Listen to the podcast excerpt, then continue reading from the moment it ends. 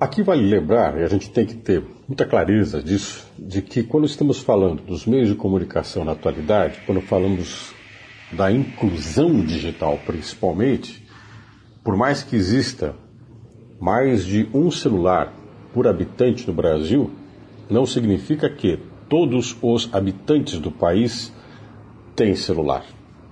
Nós temos 30% da população brasileira que não tem acesso à rede mundial de computadores. Esses seres existem dentro de um tempo e de um lugar onde vivem, nas suas convivências pessoais e cotidianas, mas eles não existem enquanto realidade integrada nesse mundo da comunicação digital. A sensação de exclusão é perceptível por eles no grau de intensidade das relações e informações que recebem constantemente. Também da percepção de outros mundos e de uma temporalidade que vai além do lugar onde eles estão. O cotidiano traz em si expectativas do amanhã e uma compreensão efetiva do ontem. Esses seres humanos que vivem excluídos desse mundo de rede, desse mundo de computadores, se encontram valorizando e temporalizando no dia a dia o que lhe é de costume, o que lhe é de hábito.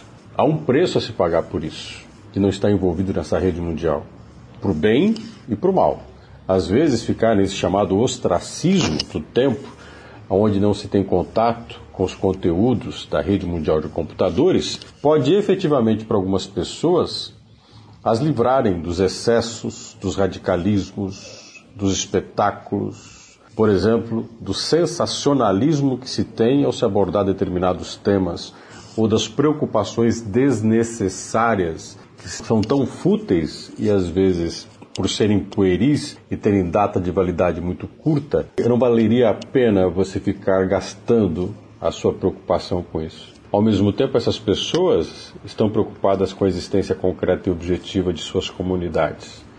Por outro lado, também se dificulta o acesso a comunicações e informações necessárias.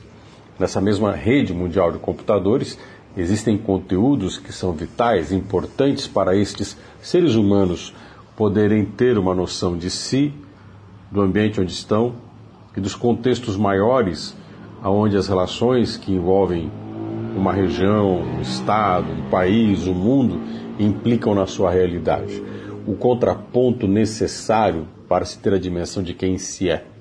Veja que coisa irônica. A inclusão digital pode nos dar uma magnífica compreensão da realidade, pode nos trazer uma possibilidade de rever o que somos e onde estamos. E também pode, na mesma proporção, nos criarmos ilusões, sensações falsas e sentidos e desejos que fogem à nossa compreensão. O que alguns chamam de uma alienação estabelecida nas redes mundiais. Essa questão é tão importante quanto pensarmos a comunicação como inclusão e exclusão.